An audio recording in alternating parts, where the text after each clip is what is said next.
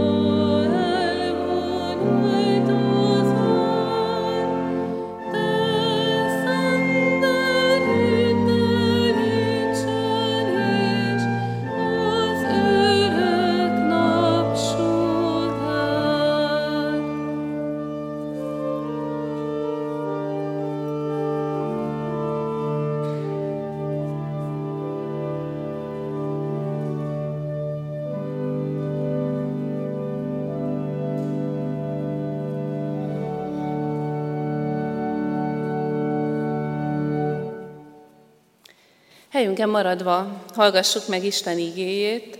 Márk evangéliumából olvasom a harmadik rész első hat versét. És ugye ez az ige szakasz is abba a sorozatba kapcsolódik bele, amit tegnap kezdtük el, aminek az a címe, hogy az köti össze estéről estére az igéket, hogy hogyan tekint Jézus azokra az emberekre, akikkel találkozik, és nyilván ennek kapcsán hogyan tekint ránk, mai követőire, barátaira, gyermekeire. Márk evangélium a harmadik rész. Ezután Jézus ismét a zsinagógába ment. Volt ott egy sorvatkezű ember. Figyelték Jézust, vajon meggyógyítja -e szombaton, hogy vádat emelhessenek ellene. Ekkor Jézus ezt mondta a sorvatkező embernek. Állj ki középre. Hozzájuk pedig így szólt. Szabad-e szombaton jót tenni, vagy rosszat tenni? Életet menteni, vagy kioltani? De azok hallgattak. Ekkor haragosan végignézett rajtuk, szomorkodva szívük keménysége miatt, majd így szólt ahhoz az emberhez. Nyújtsd ki a kezedet. Azt kinyújtotta, és meggyógyult a keze. A farizeusok pedig kimenve a Heródes pártiakkal együtt azonnal arról tanácskoztak, hogyan végezzenek Jézussal. Amen. Válaszul Isten igéjére, és készülve az ige hirdetésre, csöndesedjünk el, imádkozzunk.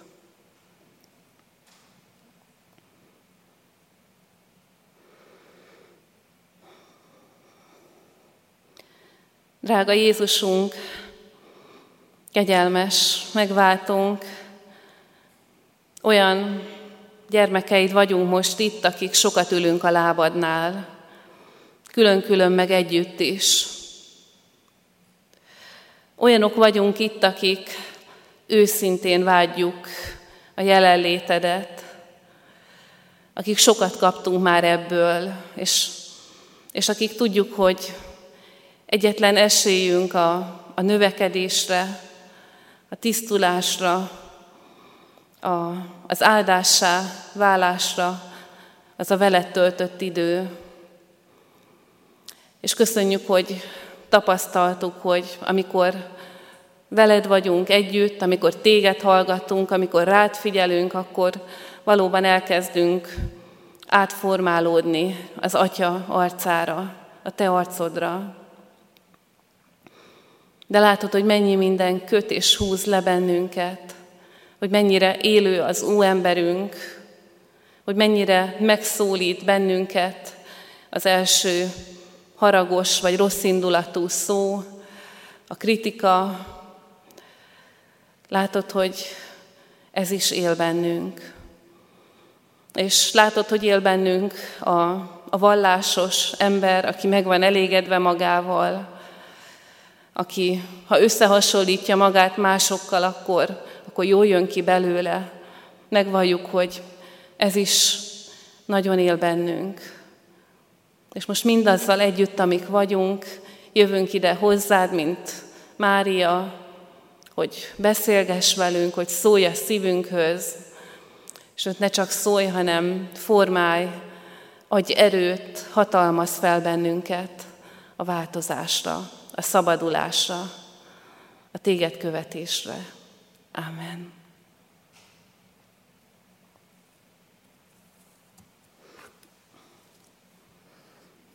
Az előbb hallott ige szakaszból olvasom újra azt az igét, amely alapján szent lelke segítségével Isten üzenetét hirdetni szeretném. Márk evangélium a harmadik fejezetének ötödik verséből. Ekkor Jézus haragosan végignézett rajtuk, szomorkodva szívük keménysége miatt. Úrvacsorára készülünk, méghozzá úgy, hogy közben azt keressük, hogy Jézus hogyan tekint ránk.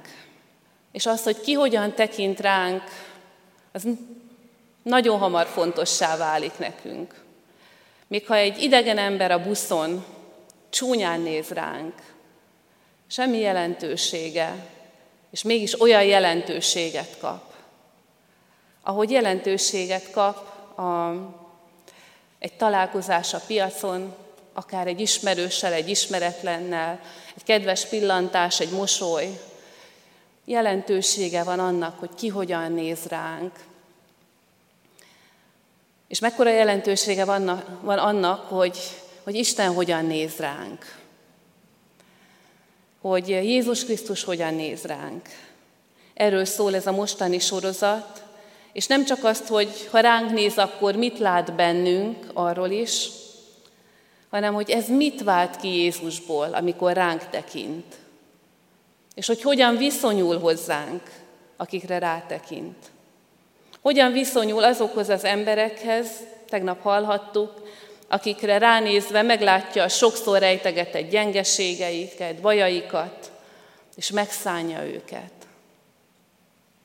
Hogyan beszélget azzal az Isten kereső fiatalemberrel, akiről azt olvassuk, mi annyira nem szoktuk szeretni a gazdag ifjút, és mégis azt olvassuk, hogy Jézus rátekintett és megkedvelte.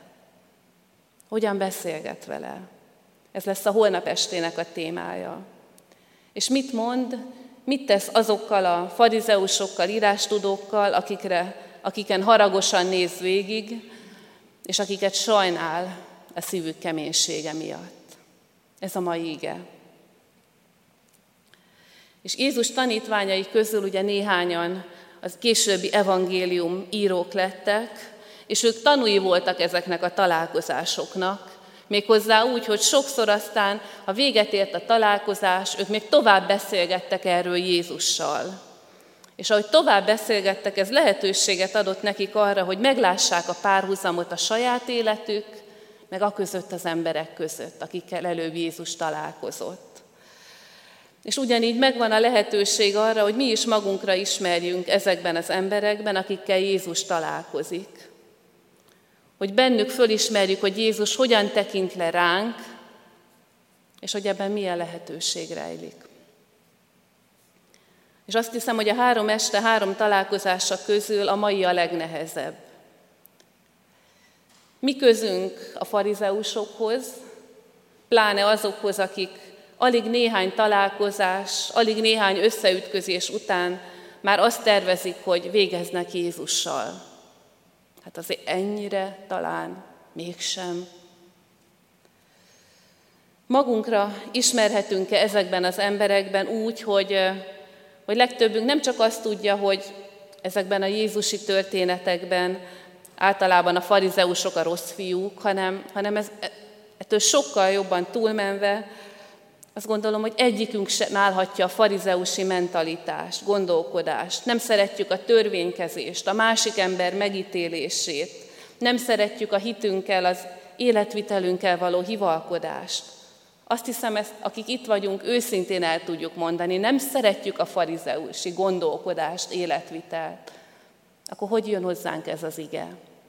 Igen, azt gondolom, hogy ha a farizeusok és Jézus találkozása van előttünk, akkor, akkor valószínűleg bátrabban és mélyebben kell magunkban néznünk, mint ha például egy gyógyulást kereső ember példája van előttünk. Mert a farizeusi arc az, az mélyebbre van eltemetve bennünk, mint az összes többi.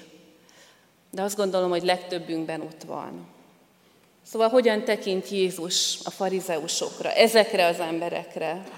És elég egyértelmű a leírás, azt mondja az ige, haragosan és szomorúan. Mi az, ami Jézusból kiváltja a haragot és kiváltja a szomorúságot, ha ezekre az emberekre néz? Úgy is kérdezhetjük, hogy mi a farizeusi hitgyakorlat, gondolkodás, életvitel gyökere. És egy szóval úgy fogalmaztam meg, hogy a lezárás. Hogy ezek az emberek lezárják Jézus előtt a valódi gondolataikat, a valódi kérdéseiket. Hogy nem bocsátkoznak vele őszinte beszélgetésbe. Igazából semmilyen beszélgetésbe. Ugye ezt olvassuk, hogy várták, hogy Jézus meggyógyítja a beteget szombaton, hogy vádat emelhessenek ellene. És amikor Jézusan nagyon egyértelműen fölteszi a kérdést, amire nincs más válasz, mint hogy hogy ne, jót lehet és kell tenni szombaton, mit tesznek? Hallgatnak. Megakadályoznak mindenféle őszinte kommunikációt, amit Jézus megnyit feléjük. És azt hiszem, hogy ezen a ponton már azért közeledünk hozzájuk. Nem történik-e meg újra meg újra, hogy mi is a valódi szándékunkat azt palástoljuk a másik előtt, akár a másik ember, vagy az Isten előtt. Hogy eleve lezárunk minden utat, amin keresztül bármi eljuthatna a másik felől hozzánk. A farizeusok ezt teszik. És ez a fajta lezárás, ez kétféle utat eredményez. Az egyik az a teljes hátadfordítás Istennek. Lásd Káin mikor Isten megkérdezi azután, hogy megölte a testvérét, hol van a te testvéred Ábel? Azt nem bocsátkozik, az Úr Istennel beszélget, és azt, őrzője vagyok az én testvéremnek. Közöm sincs hozzá, hozzá, neked sincs, Uram. A másik út viszont, hogyha ez a lezárás megmarad vallásos köntösben, ha az az ember, aki magát, a gondolatait lezárta az Isten előtt, megmarad a vallásos közösségben, na abból lesz a farizeizmus. Abból lesz az olyan ember, aki Istenről tud beszélni, de Istennel nem tud beszélgetni. Egy másik nagyon hasonló történet ehhez, ez már a farizeusi út, ugye, amikor már Jézus Jeruzsálemben van, készül a szenvedésre, ők keresik a fogást rajta, és akkor újra megkérdezik, hogy milyen hatalommal cselekszette, cselekszette ezeket a dolgokat, ki adta neked a hatalmat, hogy ilyet tegyél. És Jézus visszakérdez, azt mondja, kérdezek tőletek valamit, feleljetek rá, és akkor megmondom nektek, milyen hatalommal cselekszem. Vajon János keresztsége a mennyből való volt-e, Isten küldte Jánost, vagy emberektől? Válaszoljatok nekem. És akkor ugye mi a folytatás? Akkor összedugják a fejüket, és azt mondják, hát ha azt mondjuk, hogy mennyből való, akkor, euh, akkor magunkat csak akkor ugye Jézusnak van igaza. Ha azt mondjuk, hogy emberektől, akkor meg megköveznek minket, mert mindenki úgy gondolja az emberek közül, hogy Istentől küld. Nem is kísérlik meg, nem találják méltónak a kérdést arra, hogy a saját válaszukat megkeressék. Egyedül a saját pozíciókat erősítő választ keresik. De ilyen meg nem áll meg az Isten előtt. Az ilyen válasz, ahol csak a saját pozíciónkat akarjuk megerősíteni, nem áll meg Jézus előtt. De azt hiszem, hogy a farizeusi Isten kapcsolatot leginkább Jézusnak már ott a nagy tanács előtti szavai foglalják össze. Ott is felszólítják, hogy ha te vagy a Krisztus, mondd meg nekünk. És mit mond Jézus? Ha megmondom nektek, nem hiszitek. Ha pedig én kérdezlek titeket, nem válaszoltok.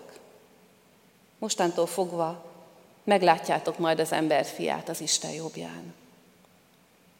Ez a farizeizmus. Lezárunk az Isten előtt, nem beszélünk vele. Nálunk otthon elkezdődött a Titanic mánia. A hat éves kisfiamat kezdte el nagyon érdekelni ez a, hát ez a kimondva vagy kimondatlanul elsüllyeszthetetlennek tartott óriás óceánjáró, ami ugye rögtön az első útján el is süllyedt. És azt gondolom, hogy rengeteg beszélni, gondolkodni valót ad nekünk ez a történet, de most az igény kapcsán egyetlen technikai dolog ugrott be nekem, amit nemrég olvastam róla. Az akkoriban gyártott óriás hajók, így a Titanicnak is az egyik technikai újítása volt, hogy vízzáró rekeszeket építettek bele, azért, hogyha esetleg egy kisebb nyílás keletkezik a hajó oldalán, akkor, akkor a, egy rekeszbe megy a, megy a víz, de lezárja a hajó többi részét, tehát nem, nem éri el, nem önti el a hajó alját. És a Titanicba is beépítettek 16-ot, biztosak voltak benne, hogy ennek a hajónak semmi baja nem lehet. Csak azt nem vették figyelembe, hogyha tényleg léket kap a hajó, és egy kicsit elkezd süllyedni, a víz átfolyik az egyik rekeszből a másikba, elönti az összeset, és így hatástalanítja az egész rendszert. Ugye ez történt. Na a lezárása kapcsolatainkban pontosan így történik. Látszólag biztonságot jelent, lezártunk, erről nem beszélünk az Úrral. Lezártunk, ezzel az emberrel nem beszélünk. Látszólag biztonság, de ez hamis biztonság nem tart meg. Ha lezárjuk az életünknek akár csak egyetlen területét Isten előtt, ha van olyan téma, ha van olyan ember, ha van valami, amiről, amiről nem bocsátkozunk vele beszélgetésbe, ha a kérdéseire nem válaszolunk, vagy csak porhintés a válasz, akkor hamis biztonságérzetbe ringatjuk magunkat, és a romlásunkat készítjük elé, elő, ez pedig a megkeményedés. Azt gondolom, hogy manapság sok minden okoz elbizonytalanodást a keresztény közösségekben. Az egyik egészen biztosan az a rengeteg vállás, komolyan, elkötelezetten hívő emberek között, aminek újra és újra tanúi vagyunk. Vagy nem mondjam, lelkipásztorok között, szolgáló emberek, presbiterek, hiteles emberek között. Ami önmagában tragédia. De ami utána szokott gyakran következni, és amiről már nem, aminek már nincs ekkora hírértéke, de azt gondolom az a még nagyobb baj, hogy gyakran ezek az, gyakran ezek az emberek azt látjuk, hogy kisodródnak a közösségből, elsodródnak az Úristen közeléből. Nem tudjuk megítélni, nem is akarjuk, de hogy, de hogy ez a történet sokszor az Úristentől is leválasztja őket. És a legnagyobb alázattal mondhatjuk csak ki, hogy, mert hogy mindannyian veszélyeztetek vagyunk minden bűnben, hogy egy ilyen tragédiának a legfőbb oka az önmagában nem a házastársak közötti eltávolodás, még csak nem is az olykor előforduló hűtlenség, házasságtörés, az is, hanem mindennek a takargatása. A látszat hónapokig, évekig való fenntartása. Ez az igazán nagy tragédia. Isten előtt és a közösség előtt. Mert hogy szokott történni? Azt látjuk, hogy itt vannak, jelen vannak, szolgálnak, és akkor bejelentik az úrasztala mellől, hogy elválunk, és nem értjük. Ezt az egész történetet rendszerint hónapokig, évekig tartó takargatás, tagadás előzi meg. És legtöbbször az Úristen felé és a testvéri közösség felé. De hogy ha az életünk egy területét lezárjuk az Isten előtt, az kihat az egész kapcsolatunkra, az Úristennel is, az Isten gyülekezetével is, és szép lassan elkezdik, elkezd abból a rekeszből átfolyni a másikba is a víz, távolodunk el az Úrtól, annyira, hogy a végén az egész hajó elsüllyed. Ez, ez a veszély, amikor nem beszélünk, amikor takargatunk, amikor visszautasítjuk Isten kezdeményezését a beszélgetésre. Jézus mit tesz? Jézus pedig haragosan végignézett rajtuk, és szomorkodott szívük keménysége miatt. Mit jelent, mit jelez Jézus haragja? Hát mindenek előtt a törődést. Mindig eszembe jut az a sokat mondó könyvcím, hogy a harag a szeretet másik arca. És azt hiszem, hogy ezt nem kell nagyon magyaráznunk. Mindannyian tudjuk, hogy mennyire együtt jár a másikért való aggodalom és a harag. Akinek gyereke, gyermeke, unokája van, az napjában százszor megéri. Hogy látjuk fönn a, a terasz, a terasz, az erkély korlátjának a tetején, rákiáltunk, és akkor azt kérdez, hogy miért vagy dühös, anya? Hát miért vagyok dühös? Mert féltelek. Azért, mert a harag az veszélyt is jelez. Ha helyén való az a harag, az valós veszélyt jelez, és bízhatunk abba, hogy Jézus haragjait helyén való. És itt a veszély a megkeményedés. Ugye ezt is mondja, sajnálta őket szívük keménysége miatt. És azt hiszem, az egész Szentírás arról beszél, hogy a, a legnagyobb veszély ránk nézve az a szív megkeményedése. Az a, az a, az a megkeményedés, ami, ami már nem fordítható vissza. Ehhez hosszú út vezet, de oda lehet érni. Ettől férti az Úr az ember gyermekeit a leginkább. És ezért Jézus szomorúsága, amikor rájuk néz. Jézus azért sajnálja ezeket az embereket, mert bár az evangélium, a jó hír, az történik tovább, már nélkülük történik. Jézus teszi tovább, amiért jött. Meggyógyítja azt az embert. És a kegyelemnek ez a tette megújulást, gyógyulást hoz neki, és egy csomó embernek az élete megújulását hozza. Az evangélium történik, csodát tesz, és ezek az emberek kimaradnak belőle, mert megkeményedtek. Jézus meghal a kereszten, de azoknak, akikről azt mondta, ha megmondom nektek, nem hiszitek, ha én kérdezlek titeket, nem feleltek, semmit nem használ Jézus kereszt halála. Ezért Jézus szomorúsága. Ezért sajnálja őket a szívük keménysége miatt.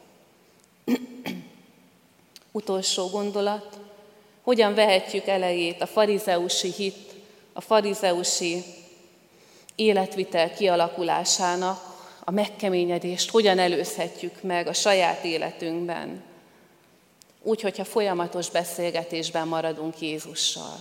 Ha nem kerüljük a kínos beszélgetéseket sem, az őszinte beszélgetéseket. Aki a Szentírást egy kicsit is ismeri, az tudja, hogy Isten, Istennek mindent lehet mondani. Lehet vitázni, kérdezni, keseregni, lehet őt számon kérni. Nincs olyan vétek, amire nem lenne megbocsátás, amiből ne lenne kiemelés, amit szégyelni ki, amit nem szabadna elmondani. Mindennek helye van az Úrral való kapcsolatunkban, csak a lezárásnak nincs. A beszélgetés megtagadásának és a színlelésnek, mert onnan egyenes út vezet a megkeményedésig.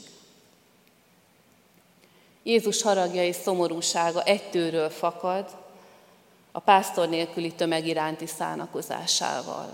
Ugyanaz a szeretet van emögött, mikor haragosan és szomorúan ránéz a farizeusokra, mint amikor szánalommal néz a meggyötölt, fáradt tömegre, vagy amikor megkedveli, úgy néz és megkedveli a gazdag ifjút. Minden mögött ugyanaz a szeretet van, ugyanaz a kegyelemkészség. És ha közelengedjük magunkhoz, akkor az felszabadulást, gyógyulást, megújuló életet, hitet hoz. Akkor az evangélium az nem rajtunk, nem mellettünk történik, hanem bennünk és rajtunk keresztül. És ez a cél. Erre hivattunk.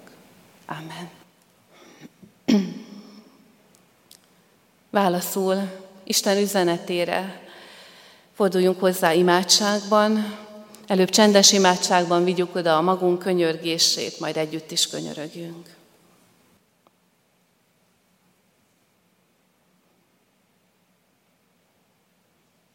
Urunk, bárcsak jó föld lenne a szívünk, mindig, amikor hozzád fordulunk. Megvalljuk, hogy sokszor nem az. Megvalljuk, hogy nagyon sokszor sok minden folytja meg bennünk igédet, igéd erejét. Nagyon sokszor csak a, az értelmünkig engedjük az üzenetet, nem a szívünkig. Nem is tehetünk sokszor mást, Urunk, hiszen látod, hogy mennyire ki vagyunk szolgáltatva az óemberünknek, mennyire ki vagyunk szolgáltatva a, annak, a,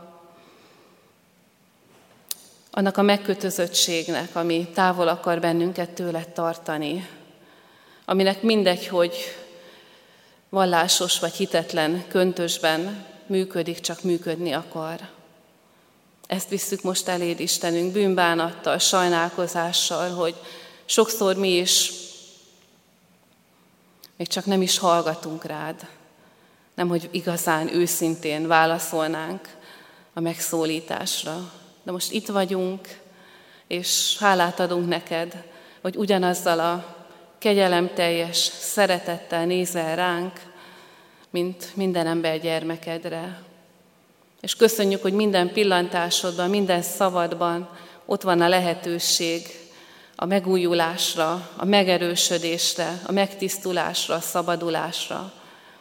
Így kérünk, hogy cselekedd ezt meg bennünk. Köszönjük igédet, és köszönjük, hogy ezt az igét fogod, és sok másikat fogod megpecsételni vasárnap az úrvacsorában. Köszönjük, hogy hihetjük és kérhetjük, hogy olyan dolgokat tud bennünk ez a kenyér és a bor és a közösség elvégezni, amit semmi más és senki más. Ezért imádkozunk, hogy legyen jelentősége ennek az úrvacsorának az életünkben. Szeretetedért, az Atya szeretetéért kérünk, hallgass meg bennünket. Amen. Fennállva imádkozzuk azt az imádságot, amire maga Jézus Krisztus tanított bennünket. Mi, Atyánk, aki a mennyekben vagy, szenteltessék meg a Te neved. Jöjjön el a Te országod, legyen meg a Te akaratod, amint a mennyben, úgy a földön is. mindennapi kenyerünket add meg nekünk ma, és bocsáss meg védkeinket, miképpen mi is megbocsátunk az ellenünk védkezőknek. És ne vigy minket kísértésbe, de szabadíts meg a gonosztól, mert tiéd az ország, a hatalom és a dicsőség mind örökké. Amen. Foglaljuk el a helyünket, és röviden csak annyit hirdetnék, hogy az előkészítő sorozat záró alkalma az este ugyanígy 6 órakor lesz. A már említett ige szakasz alapján Fodorné Ablonci Margit fogja Isten üzenetét tolmácsolni. És vasárnap pedig itt a templomban minden három Isten tiszteletünkön és a gyülekezet részekben is mindenhol úrvacsorás alkalmat tartunk. Záró énekünket énekeljük, a 722. dicséretünket, 722-es énekünk mind a három versét, majd úgy fogadjuk Isten áldását. És csak egyetlen mondatot szeretnék hozzátenni ehhez az énekhez. Hát ez Jézus szomorúságát nagyon szépen lefesti. Sokáig őszintén nem nagyon értettem, vagy nem tudtam azonosulni ezzel az énekkel, mert Hát nem úgy ismerem Jézust, mint aki amiatt sírdogál, hogy nem engedik be. És azt hiszem, hogy ez az ige, ez jó rávilágít arra, hogy nem magát síratja, amikor zárva marad az ajtó, hanem azt, aki bezárta. Így énekeljük ezt az éneket imádságként, és majd fönnállva fogadjuk Isten áldását.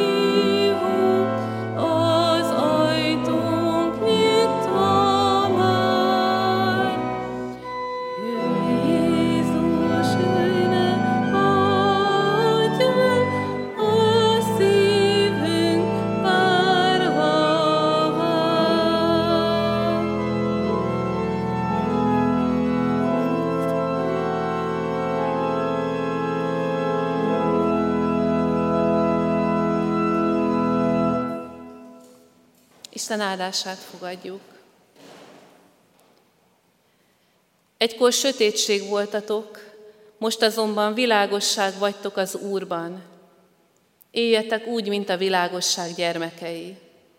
A világosság gyümölcse ugyanis csupa jóság, igazság és egyenesség. Amen. Áldás békesség, szép, nyugodalmas estét kívánok mindannyiunknak.